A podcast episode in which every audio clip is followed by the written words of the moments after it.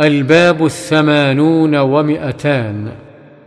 باب تحريم الهجران بين المسلمين فوق ثلاثة أيام. إلا لبدعة في المهجور أو تظاهر بفسق أو نحو ذلك.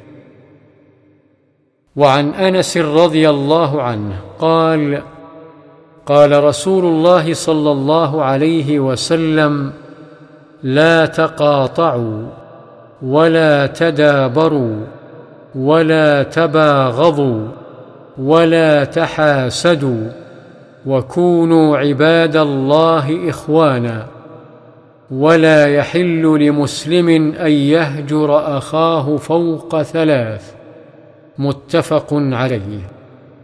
وعن أبي أيوب رضي الله عنه أن رسول الله صلى الله عليه وسلم قال لا يحل لمسلم أن يهجر أخاه فوق ثلاث ليال يلتقيان فيعرض هذا ويعرض هذا وخيرهما الذي يبدأ بالسلام متفق عليه.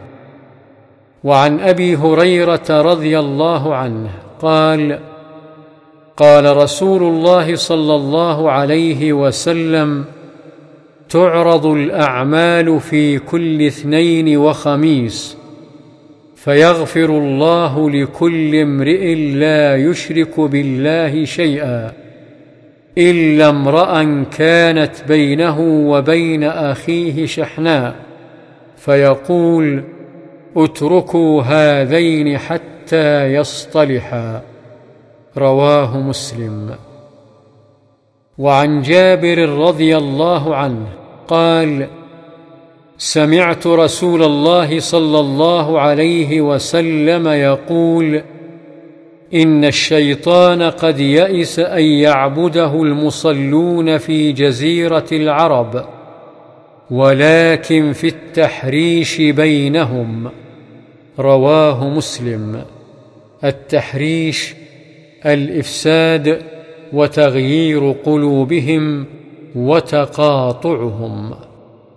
وعن أبي هريرة رضي الله عنه قال قال رسول الله صلى الله عليه وسلم لا يحل لمسلم أن يهجر أخاه فوق ثلاث فمن هجر فوق ثلاث فمات دخل النار. رواه أبو داود بإسناد على شرط البخاري. وعن أبي خراش حدرد بن أبي حدرد الأسلمي. ويقال السلمي الصحابي رضي الله عنه أنه سمع النبي صلى الله عليه وسلم يقول من هجر أخاه سنة فهو كسفك دمه. رواه أبو داود بإسناد صحيح.